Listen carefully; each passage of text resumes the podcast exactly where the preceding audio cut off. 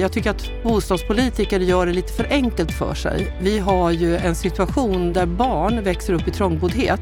Vi kommer betala priset för den bostadsmarknad de har varit. Vi kommer se effekten av det.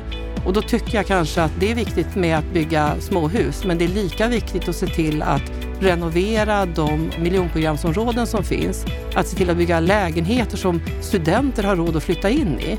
Att vi ser till att vi håller i bostadsbyggandet. Nej, hon tycker inte att bostadspolitiker tar sitt ansvar. Hon skulle vilja se blocköverskridande långsiktiga överenskommelser för att få igång bostadsbyggandet igen. Marie Linder, förbundsordförande för Hyresgästföreningen, hon driver på för hyresrätten och för hyresgästernas rätt. Och hon har lovat att hon ska bråka med varenda bostadsminister och statsminister som vill försämra för hyresgästernas rättigheter. Varmt välkommen till BoPolPodden, till ett intressant, intensivt samtal med Marie, då vi också ska prata om vem som ska ta kostnaden för räntor, inflation, materialpriser, hur trepartsöverenskommelsen ska fungera framåt. Och det här samtalet, det kommer att kommenteras av Lennart Weiss. Varmt välkommen, jag heter Anna Bellman. Idag ska vi fokusera helt och hållet på hyresrätten, denna viktiga boendeform, eftersom tre miljoner svenskar bor i hyresrätt. Och vi ska få träffa Hyresgästföreningen som själva säger att de är en av Sveriges största folkrörelser som organiserar hyresgäster och som kämpar tillsammans för allas rätt till en god bostad till rimlig kostnad.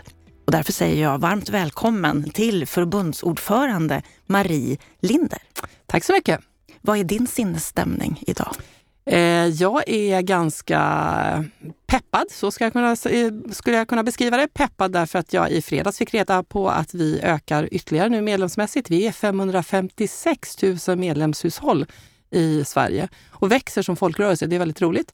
Men också peppad för att jag har pratat bostadspolitik med politiker eh, och peppad över att eh, vara del av en stor folkrörelse. Mm, du låter väldigt glad. Ja, jag är nog ganska, genomgående ganska glad, optimistisk eh, och även när det blir tuffa tillfällen. Är, är, är det det som gör dig bra som förbundsordförande? Eh, jag tycker att andra ska bedöma mitt ledarskap, inte jag själv. Men jag kan säga att jag har en förankring, jag har bott i hyresrätt, varit engagerad i Hyresgästföreningen. Det tycker jag är en av de viktigaste grundpelarna, och sen att jag också förstår kanske med på både samhällsskeenden och att påverka politiker, opinionsbildare och annat, men förstår kraften i folkrörelsen. Ja, du har ju varit engagerad länge, tjugo år inom Hyresgästföreningen. Du har varit förbundsordförande sedan tjugohundrafjorton och blev omvald i somras till stående ovationer, stod det i media. Hur kändes det? Alltså, man... man Man vet inte hur det ska kännas förrän man blir vald, men jag kan säga att jag, det var, jag, eh, jag grät i talarstolen av stolthet och också känner ett stort ansvar.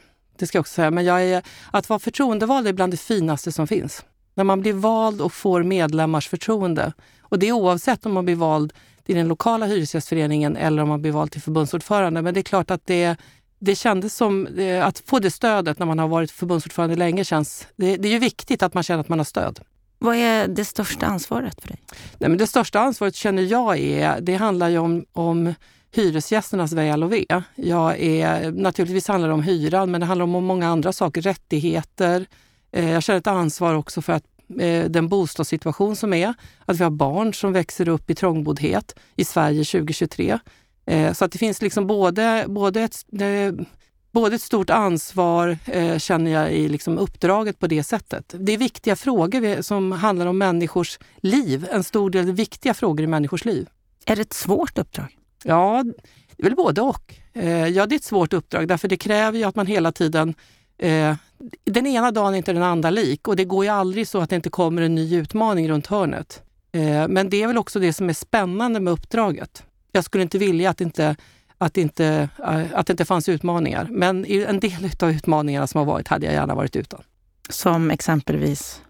Ja, när det kommer förslag om fri hyressättning i nyproduktionen som var en stor fråga. Den hade jag gärna varit utan. För jag tycker att det finns helt andra problem som eh, politiken borde adressera bostadsfrågan.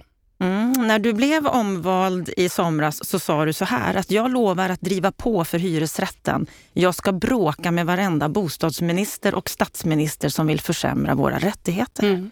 Blir det mycket bråk? Eh, ibland blir det bråk med politiker. Eh, det, jag, jag tror inte att... Eh, jag, är, jag är en person som har jobbat i eh, idéburen verksamhet i stor del av mitt liv. Oavsett om jag har jobbat i funktionshinderrörelsen, om jag har jobbat fackligt eh, eller var jag liksom befinner mig, så är jag, eh, en, då är jag företrädare för dem jag ska företräda. Och i det här fallet så spelar det ingen roll vilken, vilken politisk färg en statsminister eller bostadsminister har. Jag driver på för hyresgästernas rättigheter. Det är mitt uppdrag. Och nu har vi ju en bostadsminister i Andreas Karlsson som ju pratar väldigt mycket om vikten av småhus. Jag kan prata väldigt mycket om det ägda boendet, även om jag tycker att han har nyanserat sig. Eh, och när det gäller, jag har ingenting emot att vi ska bygga småhus. Jag har inga problem med det. Jag brukar ställa frågan då, hur många av dem ska vara i, upplåse, i upplåtelseformen hyresrätt? Det blir ju liksom, det blir liksom min motfråga till, till honom. Jag tycker att, eh, jag tycker att bostadspolitiker gör det lite för enkelt för sig. Vi har ju en situation där, eh, som jag sa tidigare, där barn växer upp i trångboddhet. Vi kommer att betala priset för den bostadsmarknad de har varit. Vi, ser liksom, vi kommer att se effekten av det. Och då tycker jag kanske att eh, det är viktigt med att bygga småhus. Men det är lika viktigt att se till att renovera de eh, miljonprogramsområden som finns. Att se till att bygga lä- lägenheter som studenter har råd att flytta in i. Att vi ser till att vi håller i bostadsbyggandet. Eh, det är ju också en väldigt viktig del utav, liksom, om man ska klara framtiden. Eh, ta Skellefteå nu som växer. Eh, där flyttar människor in i baracker för att vi inte har en bostadspolitik som möter eh, behovet nu som finns. Och det tycker jag är liksom ett bottenbetyg till politiken. Och då drar nog faktiskt alla politiska partier eh, in i det bottenbetyget. För det finns ingen som har vågat satsa ner och sagt att nu måste vi lösa bostadskrisen liksom. Och det är oavsett partifärg. Finns inte den lyhördheten eller den handlingskraften, menar du? Nej, och jag, jag, jag menar ju på att man skulle behöva göra upp över blockgränserna. Men det är klart att jag är mer missnöjd med den här regeringen. Nu har man tagit bort investeringsstödet som ledde till att man byggde hyresrätter till mer rimliga hyror. Och är det någon gång vi skulle behöva det här investeringsstödet så är det ju nu. Men vi skulle också behöva renoveringsstödet eftersom vi vet att våra hus kommer att behöva mycket mer av el. Och om du då står i en lägenhet, i mitten av lägenheten med ett ljus tänt och det blåser åt ett håll, då inser man att det kanske behövs göras lite klimat- och energianpassning också. Något som du säger här som väldigt många i den här podden säger samma sak, det är att vi behöver blocköverskridande överenskommelser, vi behöver stora reformer för mm. att verkligen komma till rätta med bostadssituationen. De flesta är ju skeptiska till att det kommer att ske. Vad, vad tror du? Kan vi få se något sånt i närtid?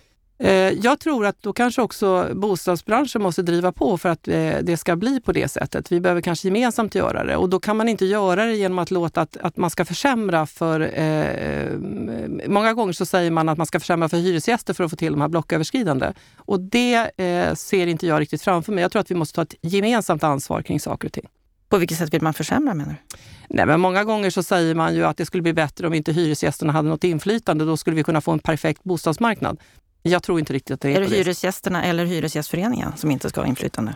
Eh, ja, för mig är det ju så att Hyresgästföreningen är ju hyresgästerna. Och ni som förening, ni firar hundra år i år. Mm. Grattis! Tackar! Och när det här programmet sänds på måndag den andra oktober, alltså några dagar efter att den spelas in, då har ni hundraårsfirande på Kulturhuset i Stockholm och ni firar i Västerås och ni firar Helsingborg och så vidare. Hur stort firande kommer ni ha? Ja, vi har ju firat hela året, men till skillnad från många andra organisationer som fyller hundra år så har vi inte bokat Stadshuset. Vi tar inte fram Vita dukarna och eh, dansbandsorkestern, utan vi firar med kaffe, tårta och korvgrillning ute i våra bostadsområden och pratar om Hyresgästföreningen. På måndag har vi ett seminarium och jag har velat att vi ska liksom ta avstamp i vår historia för att prata framtid. Jag tycker att det viktigaste är att, att liksom nu fokusera på, utifrån eh, den starka folkrörelse vi är, vad kan vi göra för skillnad i framtiden? Och det är så, med det fokuset vi ska fira våra hundra år. Eh, och jag ser fram emot eh, de diskussioner och annat vi ska ha på måndag på Kulturhuset. Eh, för det finns just fortfarande stora utmaningar. Eh, men det ska bli roligt att fira också.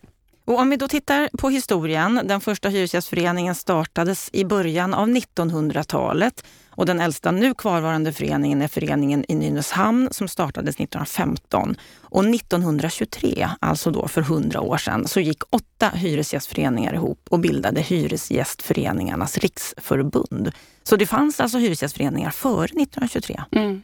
Och den första föreningen bildades ju lite roligt. Det var ju, de hade ju gjort försök i Nynäshamn. De, det, det var ju några bostäder som fortfarande finns kvar där det var väldigt odrägliga förhållanden. Och så startade de en förening och så fick de lägga ner. Men sen kom de på att vi bildade en förening på nyårsafton. Så hyresgästföreningen i Nynäshamn bildades på nyårsafton. Och man brukar säga när fastighetsägarna firade nyår då bildade man hyresgästföreningen. Eh, så att det fanns ju embryon från början och sen insåg man ju att man behövde bilda en förening som täckte hela landet. Och, där och det var, var det som var nittonhundratjugotre? Ja, det var det som var nittonhundratjugotre. Och det är det ni kallar er födelse? Ja, för därför Varför då? då? Varför därför går ni att det är Riksförbundet tillbaka? Som bildades. Man måste ju gå på när Riksförbundet bildades. Så vi firade ju faktiskt lite i förväg också. Vi gjorde bland en film och lite annat för att också liksom uppmärksamma Nynäshamn. Och eftersom de bostäderna fortfarande står kvar. Men förbundet bildades nittonhundratjugotre och då brukar vi säga det är en liten kamp mellan Nynäshamn och Göteborg, men eh, Riksförbundet eh, vilar, vaggan vilar i Göteborg. Och om vi då tittar på nittonhundratjugotre så avskaffade riksdagen då hyresstegringslagen och vi fick marknadshyror och enligt er då så blev det högre hyror, trångboddhet, vräkningar. Berätta. Mm. Nej, men, och då var det ju också en tid där människor när man protesterade. Så man ska också komma ihåg, då hade ju rätt, eh, hyresgäster inga rättigheter. Utan var man, stod man upp mot sin hyresvärd och, och sa att det här inte, det här är inte rimligt, då åkte man ju ut på gatan. Så det som också hände då, det var att det blev liksom stora strejker. Att man liksom samlade ihop och sa att det här är inte rimligt. Och sen har vi genom århundraden nu passerat eh, regleringar, marknadshyror och regleringar tills vi då landade i det systemet vi har idag. Som man kan säga är en, en mix utav reglering och marknadshyror. Och det råder fortfarande avtalsfrihet och man har infört bruksvärdessystemet och så vidare. Så att, och det ska jag säga ganska typiskt Sverige. Vi hittar någonstans mitt emellan. Mellanmjölk. I mellanmjölkens land. Och det är, ett, det är ett system som har hållit under lång tid även om man pratar reglering. De som vill ha marknadshyror pratar regleringar. Men det, det här är ett sätt att, att, att skapa en balans mellan de, de som bor och de som äger sina fastigheter. Och den balansen har ju tjänat, ska jag säga, fastighetssverige väldigt väl. Men det har också tjänat hyresgästerna väl därför att vi bor också i väl underhållna bostäder. Och vi har också rättigheter som hyresgäster. Jag besökte Irland här i februari i år. Och där har du ju i det privata beståndet typ inga rättigheter alls. På tjugoåtta dagar åker du ur din lägenhet om hyresvärden vill använda den till någonting annat. Och de jobbar ju nu med att stärka upp det på avtalssidan och så vidare. Jag var lite chockad faktiskt för jag trodde att, att det inte riktigt såg ut så. Men, men så ser det ut på Irland just nu. Och de så har... det betyder att vi har det ganska bra i Sverige ändå? Ja, det är ju viktigt att vi har drivit på för den här typen av rättigheter. Jag brukar säga att vi är, en, vi är den största konsumentorganisationen som finns. Och ibland kan jag också tycka när, när man tycker att vi bråkar, när det är, liksom har, har diskussioner kring hyresgästernas rättigheter, så brukar jag tänka så här, men tänk om inte vi stod där och sa, mm, ska verkligen nyproduktionshyran vara på den här nivån? Granskar kalkyler, gör den här typen av saker. Hur skulle det vara om inte vi stod på hyresgästernas sida när det finns, det finns jättemånga fantastiska bra fastighetsägare i Sverige men det finns också de som inte sköter sig. Då står vi på hyresgästernas sida. Eh, och det, ja, vi är ju liksom en stor konsumentorganisation.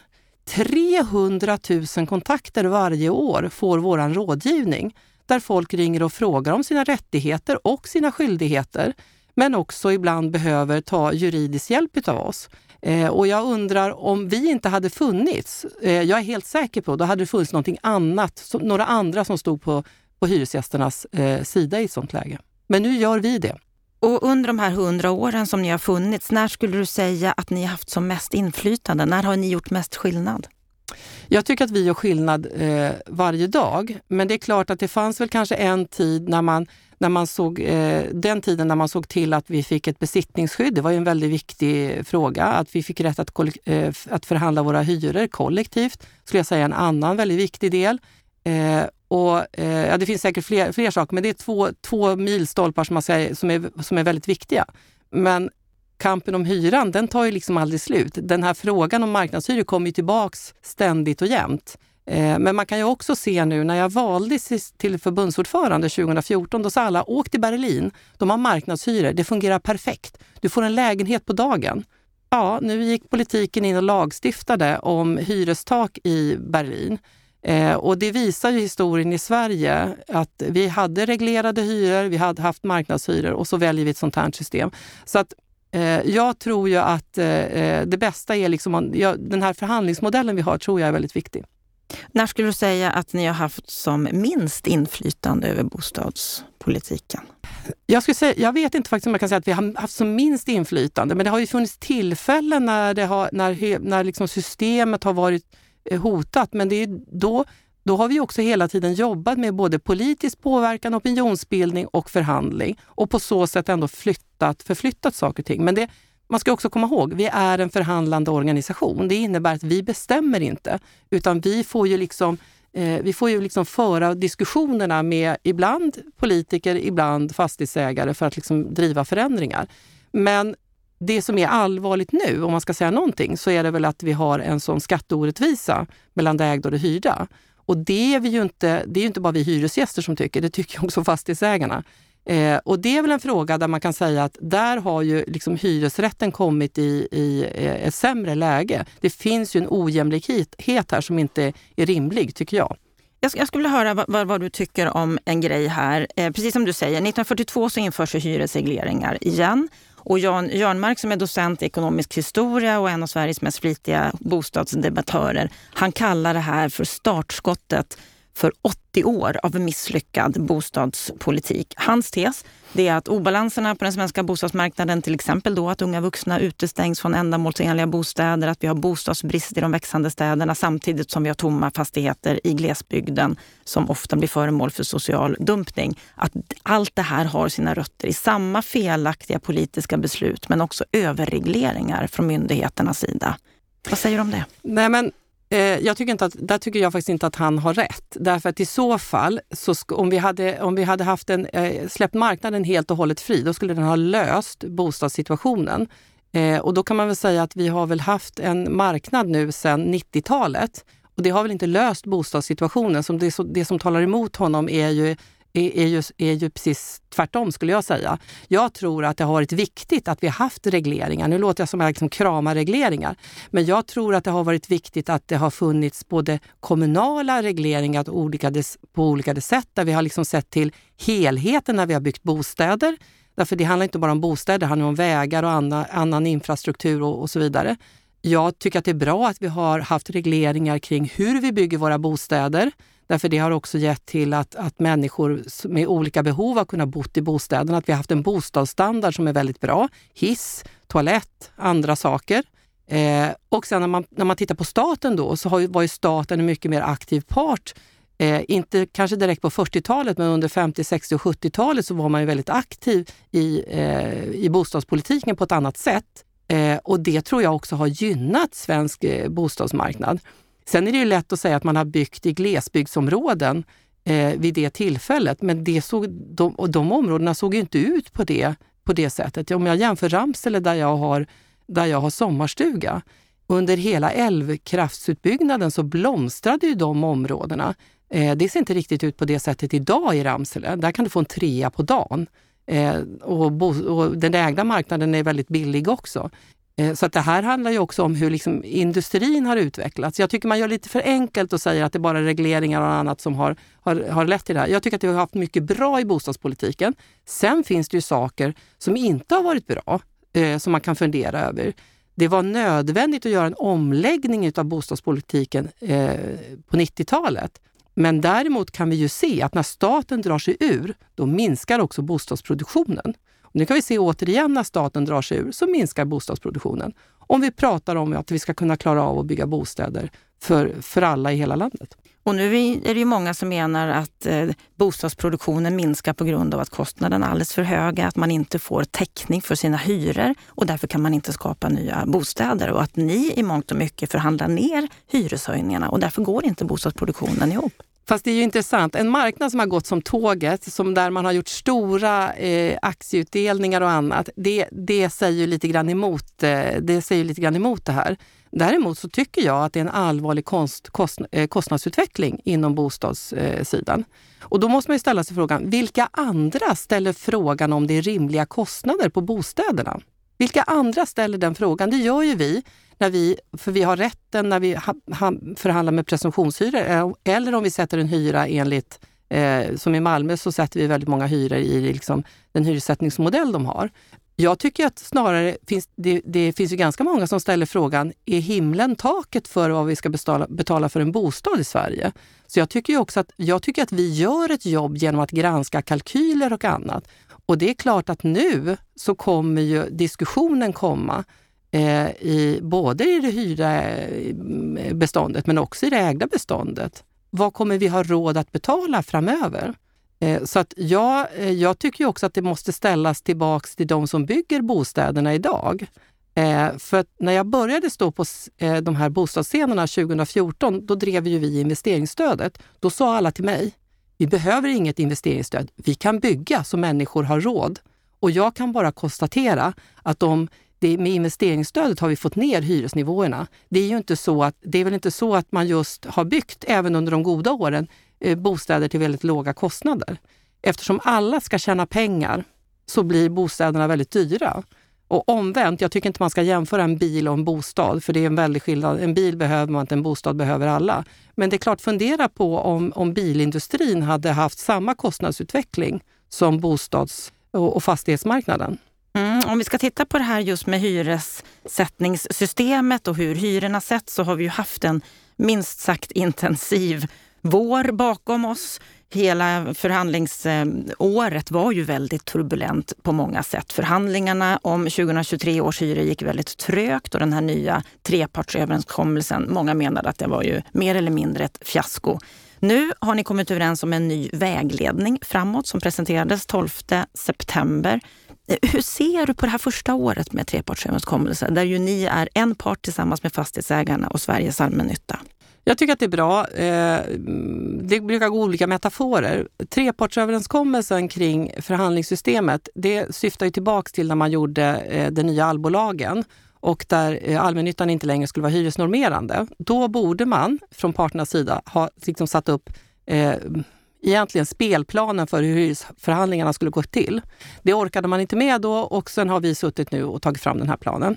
Och jag tycker inte alls att det är ett misslyckande. Det där, det där är... Det, Det är en retorik som är lätt att använda. Då säger jag så här, men ni har lagt mycket energi och tid ja, på förhandlingarna. Om vi, då, då, då måste man säga så här. Vi, vi prövade systemet i ett, ett tufft ekonomiskt läge. Så om det, vi inte hade haft systemet, så hade vi haft lika tuffa förhandlingar. Det tycker jag är viktigt att komma ihåg.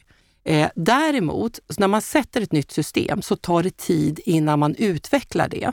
Och det, fann, det finns saker som jag är kritisk till som vi borde ha gjort. Vi borde ha provtryckt systemet, vi borde ha gett det mer tid för implementering och så vidare. Och det är lite grann det vi gör nu. Men eh, våran förhandlings, eh, våran förbundschef Erik Elmgren, han brukar säga det, att det, tar tre, det kommer ta tre år för saker och ting att sätta sig. Eh, och det tror jag också. Jag tror inte kanske, kanske stannar vid tre år, det kommer ta längre tid. Men vägledningen nu eh, tycker jag är väldigt bra. Därför att där har vi suttit nu människor som ute lokalt förhandlar. Det är de som nu har suttit och tittat på vägledning. Hur ska det här funka i praktiken? Och den har ni kommit överens om den hur den har ska vi kommit se ut. Överens om. För hur det hade ser... ni inte gjort riktigt inför förra jo, årets förhandlingar. det fanns, det fanns ju ett avtal men inte en vägledning. Det är, det är väl viktigt att komma ihåg. Och jag tror också att det var så att vi, man måste komma ihåg, i en förhandling så måste man titta på, som vägledningen är utformad idag så tittar vi både på det samhällsekonomiska läget. Man ska komma ihåg att hyrorna påverkar också totalt samhällsekonomin. Man tittar på fastighetsägarnas perspektiv, man tittar också på hyresgästernas perspektiv. Och det är de, alla de här tre delarna som måste finnas med. Eh, och sen tror jag också att vi har, det, vi kommer behöva utveckla mer, men vi har alltså tydliggjort eh, de olika delarna. Och det gör att vi kommer att kunna ha, som jag ser det, en bättre spelplan när vi går in eh, på och, ska, eh, och det är dags för att förhandla. Ja, och det, här, det här är ju någonting som, som Anders Nordstrand på Sveriges allmännytta också var överens med dig om när ni presenterade den här nya gemensamma vägledningen, att det är en styrka att ni har kommit fram till det. Men han sa också så här, samtidigt ska vi inte sticka under stol med att det även fortsatt kommer att bli besvärliga förhandlingar. Kommer det att bli det? Ja, därför att vi befinner oss i ett, i ett eh, tufft ekonomiskt läge. Och eh, det är klart att eh, räntor, inflation påverkar i allra högsta grad eh, hu- samhälls- eller hela samhällsutvecklingen, samhällsekonomin. Men så ska jag också säga att det kanske skillnaden också i år är att kommunerna har ett väldigt tufft ekonomiskt läge. Så det kan ju också påverka vad, vad som händer med de allmännyttiga bostadsbolagen. Men att vi har ett tufft ekonomiskt läge, det kommer ju, det kommer ju påverka också hyresförhandlingarna. Så trepartsöverenskommelsen kommer inte att underlätta förhandlingarna? Jo, jag tror att, jag tror att trepartsöverenskommelsen kommer att underlätta förhandlingarna. Och sen behöver vi alla kliva in och ta ett ansvar i, i det här läget. Eh, och det, vår uppgift är ju att i det läget bevaka hyresgästernas intresse. Och sen så finns det ju en annan part som bevakar fastighetsägarnas intresse. Och så kommer vi i det läget förhandla. Mm, och bara någon dag efter att ni gick ut och presenterade den här gemensamma vägledningen där efter tolfte september så gick fastighetsägarna ut med yrkanden om tolv procents hyresökning för tjugo tjugofyra. Vad tycker du om det? Ja, det är ju intressant med tanke på att det ska vara lokala förhandlingar och det är intressant att, att ekonomin ser likadan ut över hela Sverige så man landar på tolv procent. Eh, det tycker jag i första delen är... är eh, jag tycker att det är synd. Jag, ty, jag tycker att det kanske eh, hade varit bättre att vi hade liksom avvaktat och sen satt oss ner vid förhandlingsbordet. Men eh, de är en part och de får naturligtvis eh, göra, göra den här typen av ut, utspel. Jag tycker att det är märkligt att man kan gå med en siffra som blir tolv procent i Stockholm, Malmö och Karlstad. Det de själva säger det är att de här hyreshöjningarna eller yrkanden på hyreshöjningarna inte är i närheten av kostnadsökningarna som de drabbas av. De säger att tolv procent det ligger under kostnadsökningarna, att de egentligen hade behövt högre höjningar men att de tar ansvar och begär lägre. Hur ser du på den argumentationen? Ja, och då är det ju så att då är, när vi kommer till förhandlingen så kommer vi behöva liksom nagelfara de här sakerna och det gör vi lokalt ute i varje, eh, gentemot varje förhandlingsordning. Det är där vi som förtroendevalda hyresgäster bär med oss hyresgästernas perspektiv in och sen har vi stöd av professionella förhandlingar på, på Hyresgästföreningen. Eh, jag, jag kan ju se att eh, eh, jag tycker att hyresgästerna i förra årets förhandling tog ett väldigt stort ansvar. Mm, då blev hyreshöjningarna i snitt fyra komma tolv. Ja, och det tycker jag är, det är ganska kraftiga hyreshöjningar. Eh, och jag tycker att vi lyckades på ett bra sätt trycka ner de förväntningar som finns. Jag tycker att det är... Det är man kan ju tycka att man behöver tolv procent, men det finns väl också saker som behöver göras i bolagen och det får bli en förhandlingsfråga. Så du menar att de, det stämmer inte när de säger att de har kostnadsökningar på mellan fjorton och sjutton procent? Nej, men det, det är väl klart, det finns säkert någon som kan se att man behöver tjugofem procent. Sen måste man ju också fundera på, kommer det bo kvar några i lägenheterna då när man, eh, när man begär den typen utav, utav hyreshöjning? Skulle vi begära tjugofem procent eh, så skulle, man ju, skulle vi hamna i ett läge där hyresgästerna inte skulle klara att betala sina hyror. Och då ska man ju hamna i ett läge, då måste man ju fundera på var människor ska bo någonstans. Eh, så att det är klart att eh, vi, vi kommer att ge oss in i en förhandling och vi kommer att vara ansvarstagande. Vi kommer inte lägga liksom dumma motbud utan vi kommer sätta oss ner och ta ansvar. Men då är det också dags för fastighetsägarna att också ta ett, ta ett ansvar. Och jag tycker inte att tolv procent är rimliga eh, hyreshöjningar. Men vad säger du då om hyreshöjningar på fyra komma tolv procent när inflationen i juni, då låg den på en inflationstakt på nio komma tre procent? I kombination med då råmaterialpriser som bara ökar med en ränta som ökar. Är ja, men då måste, då, måste man ju, då måste man ju också fundera, vad är hyresgästernas andel av detta? Vad, fin, vad kan bostadsbolagen göra i effektiviseringar? Eh, vi vet ju till exempel att det som var den stora frågan i förra årets förhandlingar handlade ju om, om en hel del om elkostnader och annat. Och där har ju också, där har också en, en del kostnader sjunkit under året och så vidare. Så att det här behöver vi gemensamt titta på. Fredrik Tornqvist på Mimer som är vd på det allmännyttiga bolaget, han har gått ut bland annat här i podden och pratat om vikten av att istället införa ett index som baseras på konsumentprisindex, att det skulle vara ett bättre sätt än att förhandla hyrorna varje år. Och han menar att om man tittar tillbaka på de senaste tjugofem åren när han har varit verksam så hade höjningarna landat ungefär där de har landat nu. Men man hade sluppit alla jobbiga tids- och kostnadskrävande förhandlingar. Hur ser du på det förslaget att istället införa ett index? Nej, men det, jag, jag tycker att det, det, det, då skulle ju också hyresgästerna som bostadskonsumenter inte ha en möjlighet att påverka sin boendekostnad. Det är ju liksom det, det, är ju det, det, är det uppdraget vi har i förhandlingen. Eh, och jag tycker att det är viktigt. Jag är, säk- jag är helt övertygad om att då skulle, och skulle du haft ett index så skulle kostnaden ha legat på mycket, mycket högre nivå. Vi, vi diskuterar ju liksom olika eh, lösningar och annat, och vi är ju också med och diskuterar fler saker än det som finns utanför. Eh, så att jag är inte säker på att det skulle ha gynnat eh, varken hyresgäster eller fastighetsägare. Jag tycker att förhandlingssystemet blir en bra avvägning. Och det, liksom, eh, det jag kan konstatera är... Det är inte så att folk ringer till Hyresgästföreningen och tycker att vi ska sluta göra de uppgifter vi gör. Utan det är snarare så att de vill att vi ska göra ännu mer uppgifter. Eh, och jag, jag tror att vi, jag ska säga också rent samhällsekonomiskt, om inte vi stod där och vågade säga att det här är inte rimligt, vågade ta liksom förhandlingsansvaret, eh, så tror jag att vi skulle ha en helt annan liksom bostadsmarknad. Jag tror att vi gör väldigt mycket konsumentnytta. Vi... Eh, och det, jag, jag kommer bara tillbaka till det när det gäller förhandlingssystemet. Mm, eh, ni har också en viktig roll. Vi har en jätteviktig roll. Samtidigt så finns det ju hyresvärdar som har egna system utanför systemet, mm. som exempelvis ägnar Mattsson, Titania, som vi också haft mm. här i podden och pratat om det nyligen. Hur ser du på att de har sina egna system? Ja, det finns ju den möjligheten att göra egensatta hyror. Det tycker jag också är, bra, är, är viktigt att säga när, när människor pratar om att vi har en reglering som tvingar alla att förhandla hyror. Så ser det ju inte ut. Eh, utan det finns ju en möjlighet för fastighetsägarna att sätta en egensatt hyra. Eh, sen är det ju också så att eh, man riskerar ju då också att få sin hyra prövad, för det är ju den konsumenträtt man har som hyresrätt att göra.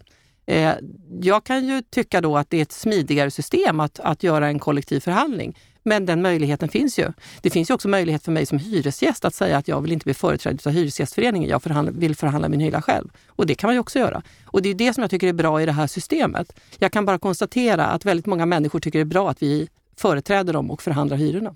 Du var ju inne på det tidigare här om svårigheten att ta sig in på, på bostadsmarknaden, vikten av att ha hyresrätter där människor har råd att bo. Och det är ju svårt idag för mm. många outsiders att ta sig in på bostadsmarknaden i våra tillväxtregioner.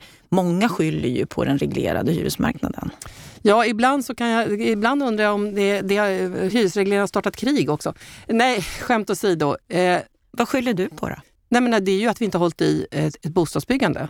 Eh, och det är ju liksom, nu, menar jag, nu pratar jag bostadsbyggande rent generellt. Eh, både hyresrätter, bostadsrätter och egna hem.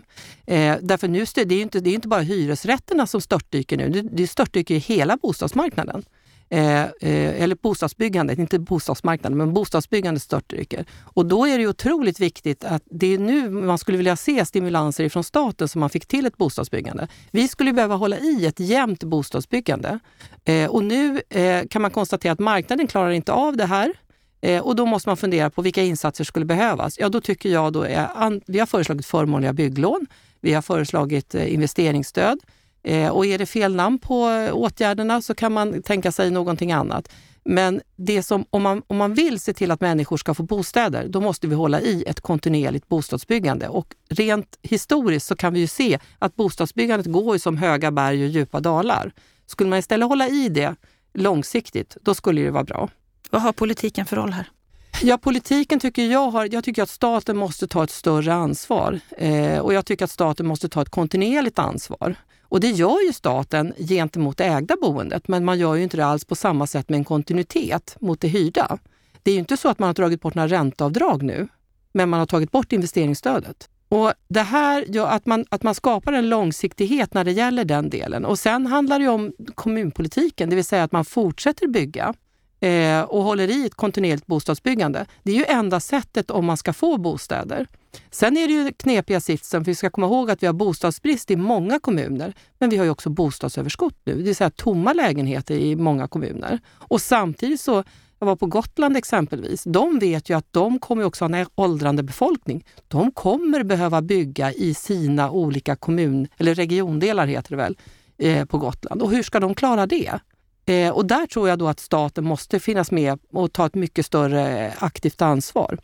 Så att det handlar ju både om stat och kommun som måste ta det här långsiktiga ansvaret. Mm. Det är många som ska samverka, och den där övergripande planen och reformen kanske är svår att få till. Nej, jag tror, men jag tror att problemet är att eh, rent generellt, det handlar inte bara om bostadspolitiken. Politiken har ju blivit för kortsiktig. Man skulle ju behöva ta en, ta en långsiktig plan. Jag hade ju varit glad, mer glad om eh, våran bostadsminister istället för ett höjt rotavdrag hade sagt, nu vet vi, vi har tvåhundratusen eh, bostäder i miljonprogramsområdena eh, som behöver renoveras. Nu går vi in och gör insatser. Vi ska se till att husen blir bra och energitäta. Vi ska se till att avlopp och annat Eh, renoveras och fixas, och då skulle man ju också klara att hålla eh, byggindustrin upp, uppe. Det var ju precis därför man införde rotstödet en gång i tiden, och då gick det till alla upplåtelseformer. Nu är det ju så att jag som hyresgäst, jag får betala min renovering helt själv eh, med fullt skattade pengar eh, eh, och eh, den som bor i ägt boende får då ett skatteavdrag. Och, och vad är det viktigaste för Hyresgästföreningen för att underlätta för alla att få en bostad framåt? Vad är, vad är er långsiktiga Nej, men plan långsiktig planen är att driva på så att man håller i bostadsbyggandet. Och sen har vi föreslagit en rad andra åtgärder också. Det måste ju finnas någon form av utjämning. Vi menar att man måste titta på bostadsbidragen som väldigt få kan efterfråga.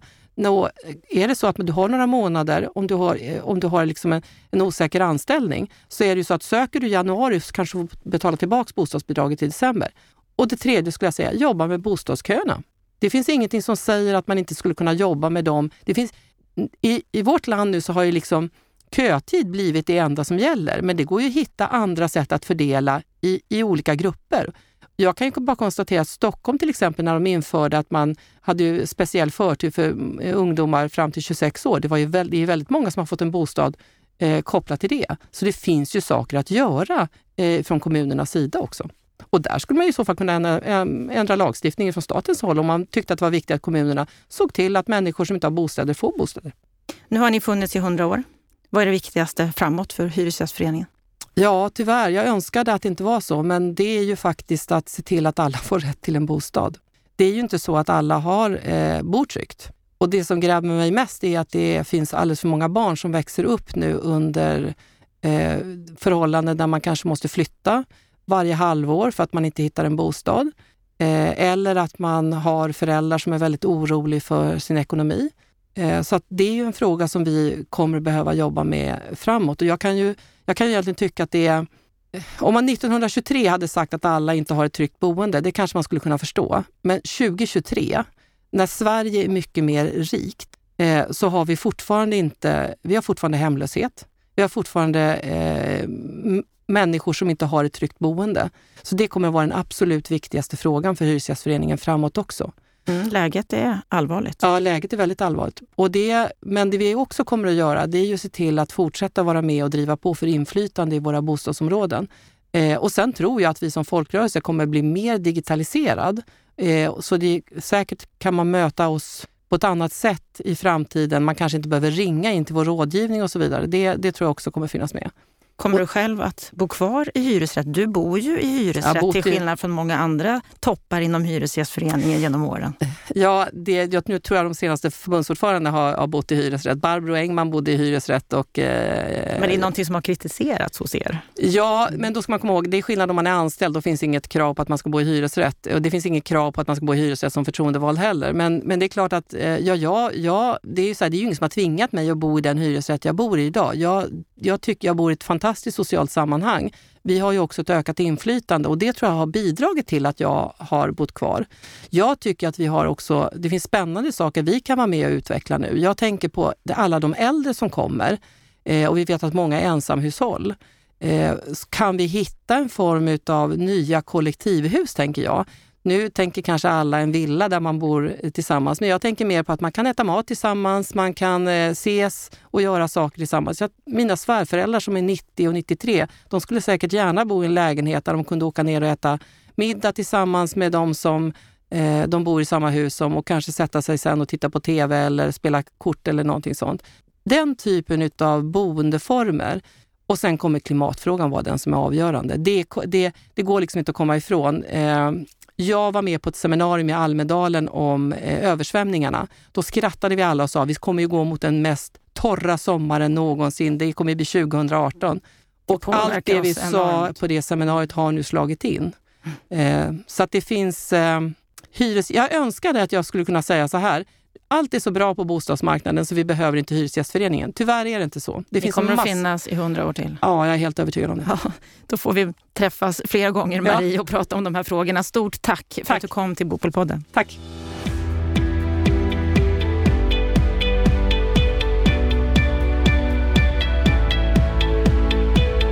Ja, då har vi hört samtalet med Marie Linder, Hyresgästföreningens förbundsordförande. Lennart Weiss, vad, vad tänker du när du hör Marie?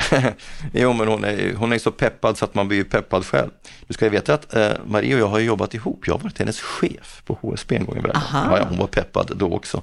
Nej, men hon har alla anledningar att vara stolt förbundsordförande för en stor folkrörelse som eh, fyller en viktig funktion. Det är en aktiv folkrörelse. Jag, jag ser liksom skyltar och klistermärken och allt möjligt här på Södermalna ute på mina hundpromenader. Så det märks ju liksom att eh, de lever även på lokal nivå. Det ska hon känna stolthet över. Och eh, uppenbarligen så, så fyller de en viktig funktion också. Jag tycker att en siffra hon nämner i förbigående, drygt trehundratusen eh, hyresgästsamtal, konsumentsamtal per år. Det, det är imponerande och det visar att eh, man fyller en viktig funktion. Sen finns det ju vissa svagheter kan jag tycka i resonemanget också.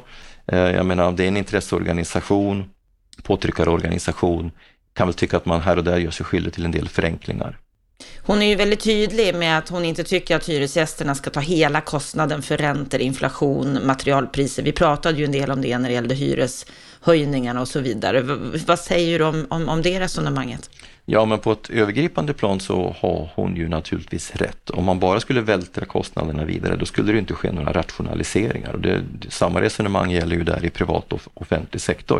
Ett visst rationaliseringstryck behöver det liksom alltid finnas. Och, och i det här fallet så kommer det från hyresgästsidan. Sen eh, blir det ju oproportionerligt. Jag menar, om villaägare, bostadsrättshavare i detta nu, eller ska vi säga senaste året och nu och framåt, har kostnadshöjningar på tjugo till fyrtio procent på sina avgifter, en del ännu mer till och med, så blir det naturligtvis, eh, ja man blir inte jätteimponerad då över att hyresgästerna piper över att de får fyra komma tolv procent i hyresökning, det är liksom, eller fyra komma fem eller vad det nu är. Det, det, det, det är inte så att man med det kan gå ut och säga att vi har tagit vårt ansvar. Ja, men vad är det du, vad är det du reagerar mest på i hennes eh, argumentation här? Ja, men det finns några saker som jag ändå måste få, få knäppa på näsan här. Liksom. Påståendet till exempel att när staten drar sig ur minskar bostadsbyggandet, säger hon i en nyckelformulering om dagens bostadsmarknad. Ja, kan man väl möjligen säga. Man kan säga så här, om man ska, om man ska förklara vad som har hänt de senaste fyrtio åren så kan man säga att när, när vi inte hade låga räntor, då låg bostadsbyggandet på tjugo till tjugotvå tusen ungefär. Vi kommer falla tillbaka till den nivån om ränteläget kommer att fortsätta vara på en högre nivå. Investeringsstödet har i det sammanhanget spelat en mycket, mycket marginell roll. Det är de låga räntorna som har spelat roll mellan tjugotolv till tjugotjugotre. Men då blir frågan, vad är det för typ av åtgärder som staten ska vidta? Och där resonerar ju alltid Hyresgästföreningen på utbudssidan och nästan aldrig på efterfrågesidan. Och jag skulle säga att i den typ av bostadsmarknad vi är, som i grunden är efterfrågestyrd, så borde man formulera eh, åtgärder på efterfrågesidan, alltså stötta hushållen från bostadsbidrag till startlån och annat. Så att där finns liksom dels brister i analysen och dels brister i vad man föreslår. När hon pratar om skatter så kommer de här vanliga svepande påståendena om att hyrt är, eh, boende är gynnat till förmån eller på bekostnad utav, av hyrt. Grova förenklingar som delvis är felaktiga. Man kan inte liksom kommentera ägt boendets ränteavdrag eftersom det är kopplat till, till våra kapitalskatter och inte eh, till bostadspolitiken. Det blir liksom en helt felaktig jämförelse och dessutom så beaktar de inte att fastighetsägare också har avdragsrätt. Och ett tredje exempel, när hon pratar om byggkostnader så gör hon en jämförelse mellan bilindustrin och byggindustrin och jag kan vara ärligt säga att vi är så trötta på den där jämförelsen i branschen. För att om, Varför då? Ja, därför att så här ser det ut i hela världen. Det är inte så att vi har några unika utmaningar i Sverige som gör att det ser ut på det här sättet. Det här är en plats- och projektbaserad verksamhet där vi bygger en unik fabrik varje gång. Det gör att vi inte kan industrialisera på det sätt som bilindustrin gör. Men jag vill ändå påpeka att så himla ineffektiva är vi inte. För jag menar, vad kostar en bil per kvadratmeter jämfört med en bostad per kvadratmeter? Då vinner ju bostaden alla dagar i veckan. Alltså sådana här jämförelser får ändå bottna i lite djupare analys än sådana här slavangargument som, jag, som Hyresgästföreningen lite väl ofta tillåter sig. Men det hon då påstår att branschen har haft många goda år bakåt och har tagit ut många vinster borde kunna klara av en sån här kris på ett bättre sätt. Då pratar de om fastighetsbranschen, då pratar de om fastighetsägarna. Men man ska komma ihåg en sak, att under de senaste åren så har ju inte hyresökningarna heller eh, mer än något enstaka år varit i nivå med inflationen. Vad är det som har gjort att vinsterna har ökat? Jo, värdestegringar. Värdestegringarna är en reflex av att räntorna har gått ner. Då uppstår det liksom ett utrymme. Då uppstår det en, en, result, en värdeförändring som ger resultat i böckerna. Nu har du en utveckling där du har varken eller. Och då, då blir fastighetsägarna hårt trängda. I varje fall om de har en hygglig eh, hårt belastad balansräkning. Det vill säga de har lånat mycket pengar. Och det är det Hyresgästföreningen vill att de ska göra. De ska låna pengar så att de kan bygga. Men då får du det här problemet. Och den här typen av grundläggande resonemang har man en tendens att hoppa bock över. Och, och det urholkar trovärdigheten tyvärr.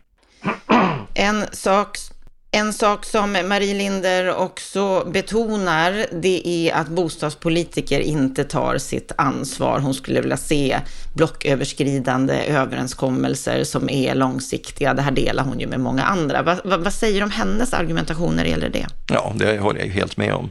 Eh, med de problem som vi har på bostadsmarknaden idag eh, så behövs det sannolikt både en skattepolitisk och en bostadspolitisk överenskommelse. Och, och jag skulle väl säga så här, man skulle behöva tillsätta en grupp som arbetar med ett akut krisstöd här och nu. Det är ett kort uppdrag på några veckor eller högst månader där då regering och opposition behöver sätta sig ner. Ska du lösa Norrlandsproblemet men även arbetsmarknadens problem, utmaningar i andra delar av landet, så, så krävs det liksom kortsiktiga krisåtgärder.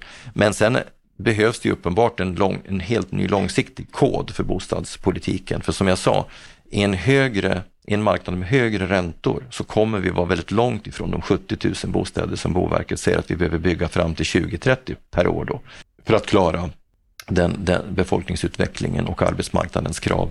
Och det kommer vi inte ens vara i närheten av, och det kräver ett helt nytt svar på de finansiella frågorna. Kreditiv, långsiktig finansiering, hushållens finansiering.